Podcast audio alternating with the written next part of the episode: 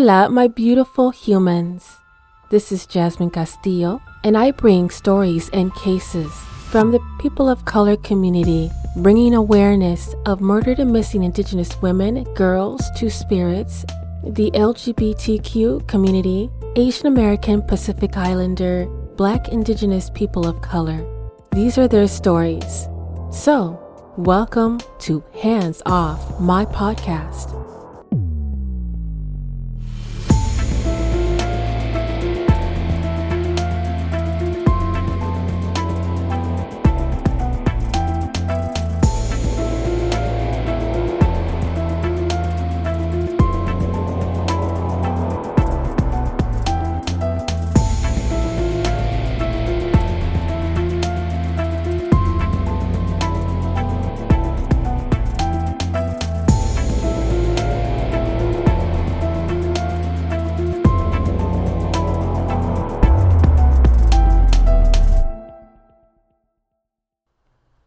The Nguyen family was last seen on April 19, 2002, the day after they left home, when a police officer stopped Stephanie in her car, a green 1997 Nissan Pathfinder, near a boat ramp at the Ohio River. He stopped her for failing to dim her headlights. The officer noticed two children, presumably Kristina and John, asleep in the back seat of the vehicle. This is the story of Stephanie Van, John, and Kristina Nguyen.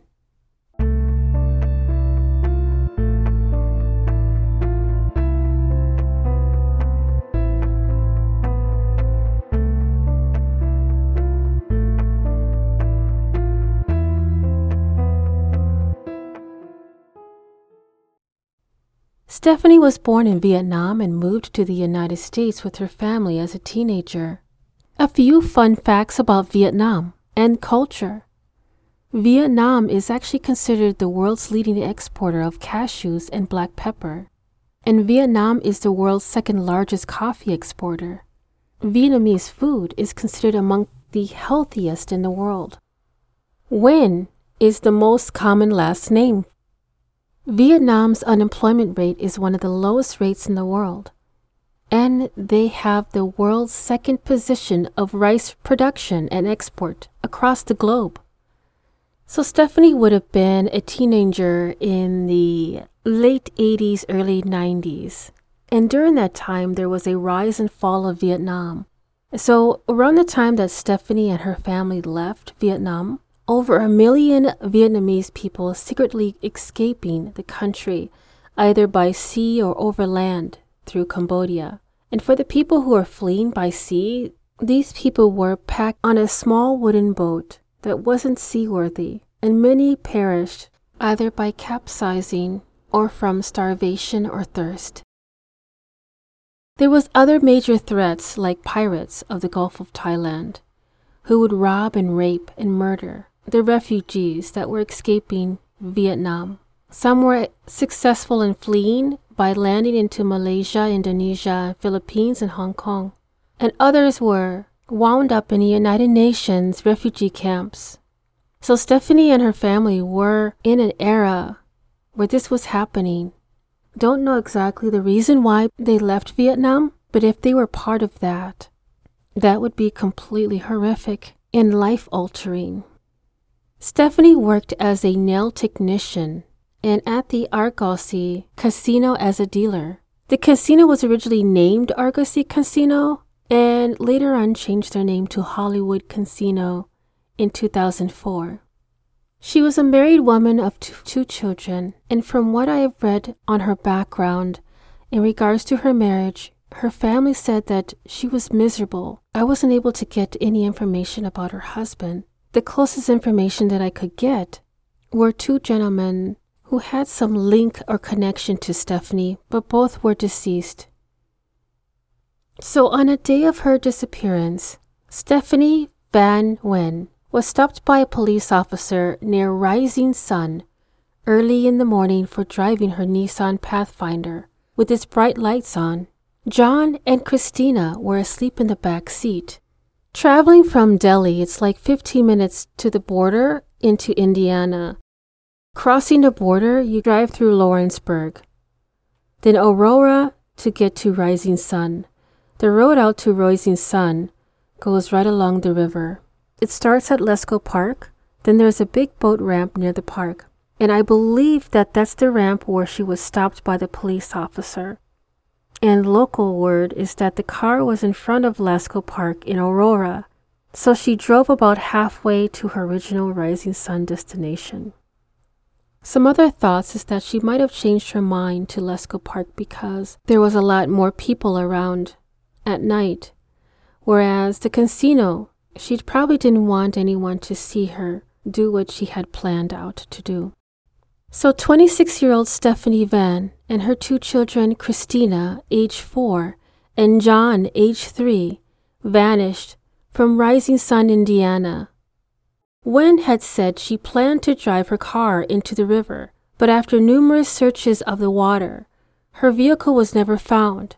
Police believed at that time that she had faked her death. If the Nguyens are still alive, they may still be in Cincinnati, or they may be in Indiana or possibly left the country entirely. And the reason for how her family knew to look for her vehicle in a river is that before she disappeared, she left notes to her parents, along with money and jewelry, saying she had planned to kill herself and her children.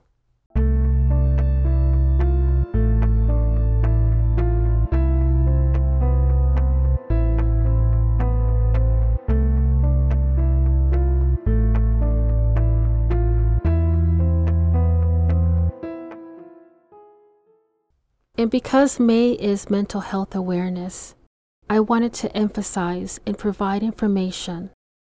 One of the questions that I know that I have asked myself is if Stephanie was going through a hard time through marriage, having a mental health situation, what options did she have in 2002? And what was available in Indiana? So, based on the National Alliance for Mentally Ill, which is NAMI. In October of 2002, they officially launched their campaign for the mind of America, which was a multi year effort to promote investment in recovery and prevent the abandonment of yet another generation of Americans with mental illnesses to neglect and hopelessness. So let's backtrack. Many people with mental illnesses were deinstitutionalized in the 1970s, and the federal and state governments broke promises to provide community treatment and supports. So in 2002 of November, President Bush released an interim report on the first step to define critical problems of national medical health care system and confirms that the fact that three decades of broken promises the system is worse than many people have ever imagined. No one is immune. One out of five Americans will experience a mental illness, but no more than a third get the treatment they need. The cost to society of untreated mental illnesses is more than $100 billion a year. The nation experiences 30,000 suicides each year, more than the number of homicides with suicide also being the third leading cause of death among teenagers and young adults. So, this Mental Health Awareness Month, which is also the Asian American and Pacific Islander Heritage Month, the Department of Health and Human Services, HHS, through the Substance Abuse and Mental Health Services Administration, SAM, HSA, just announced that nearly $3.5 million five year grant opportunity was developed, advancing behavioral health for Asian American, Native Hawaiian, and Pacific Islander communities while reducing behavioral health related disparities. And with this grant, they will be promoting culturally and linguistically appropriate behavioral health information and provide training, technical assistance, and consultations to practitioners, educators, and community organizations. And they join with other centers of excellence like the African American Behavioral Health Center of Excellence and the LGBTQI Behavioral Health Equity Center of Excellence. If anyone is seeking treatment for mental health or substance use issues, they should call SAM HSA National Helpline at 800 662 HELP.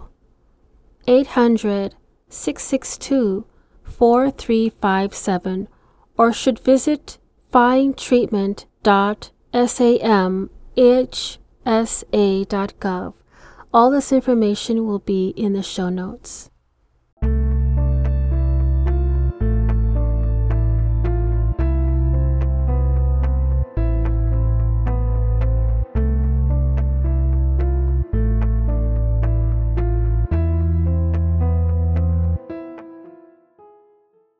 One of the questions that I, I have asked myself is why did they take so long to search the river? Diving in the Ohio River is not an easy thing. It's deep, it's wide, and the current is strong. There's often a lot of debris and mud, and the Ohio River is really polluted. And even if it wasn't, it has a mud bottom. Finding something just by diving is extremely difficult. A little information about the Ohio River. The Ohio River is about 981 miles long, starting at the confluence of Allegheny and Monongahela rivers in Pittsburgh, Pennsylvania, and ending in Cairo, Illinois, where it flows into the Mississippi River. The Ohio River flows through or borders six states Illinois, Indiana, Kentucky, Ohio, Pennsylvania, and West Virginia. The Ohio River is a source of drinking water for more than 5 million people. On Thursday, October 14th, 2021, almost 20 years to the date, a vehicle was recovered from the Ohio River, according to the Delhi Township Police Department. Prior to the Delhi police discovering this vehicle in the Ohio River, about six months prior, Delhi police have been working with the Hamilton County Police Association dive team and the Indiana Department of Natural Resources using sonar technology to scan the river, according to a news release. And searchers detected three unique objects in the water a week before discovering the vehicle. Anthropologists with the University of Indianapolis, along with Indiana State Police investigators, examined the 1997 Nissan Pathfinder that was pulled out of the Ohio River from that Thursday, October 14th, near Lesko Park, Aurora, Indiana. And on Friday, the Dearborn County Coroner's Office was contacted by the Ohio Bureau of Criminal Investigations Laboratory. A fibula bone was recovered on October 18, 2021 and the fibular bone, which is a leg bone, contain mitochondrial DNA, and it provided a positive identification, according to the Dearborn County Coroner's Office, to be Stephanie Van Nguyen.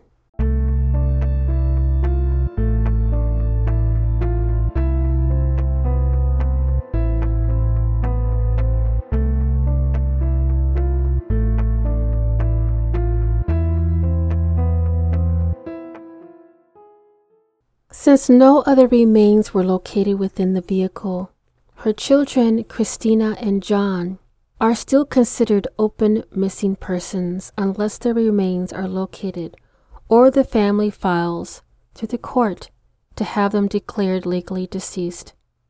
I've personally reached out to Indiana State Police or ISP and the Delhi Township Police website. No other information has been provided at the time on plans for another dive to search for more remains.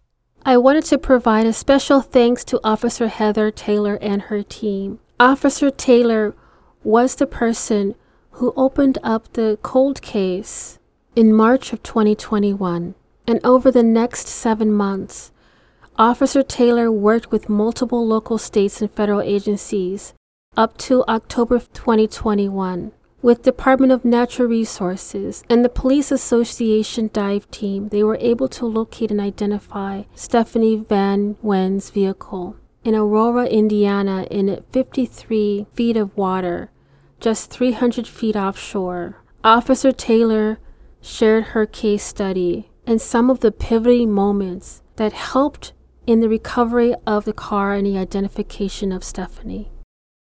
Her and her team provided the cold case and finding some closure for Stephanie Van Nguyen's family, and we will continue to search for John and Kristina Nguyen. So, after 20 years, law enforcement and the Nguyen family are one step closer to the answers they have been desperately looking for. The Vice President of Missing Children's Division at the National Center for Missing and Exploited Children, quote, applaud law enforcement authorities for their tireless efforts and will continue to work with law enforcement authorities to help them continue their work to find Kristina and John, end quote.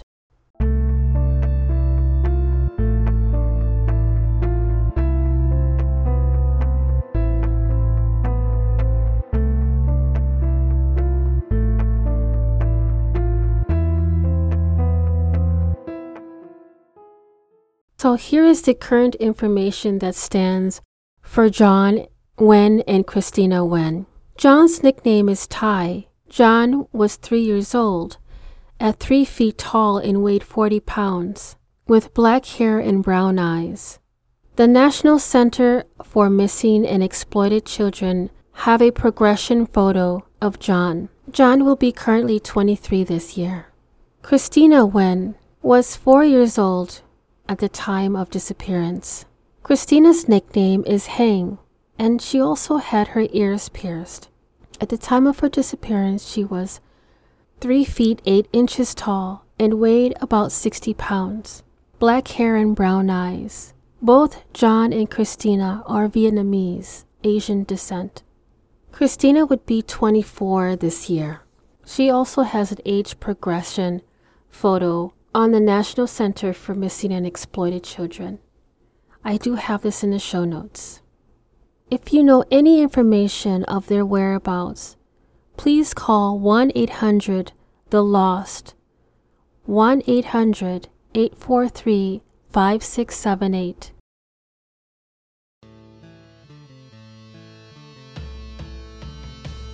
Thank you for listening to Hands Off My podcast. If you are enjoying the podcast and you'd like to support the mission, I do have a Patreon membership that will help the cause and bring more detail on cases and stories from the people of color community.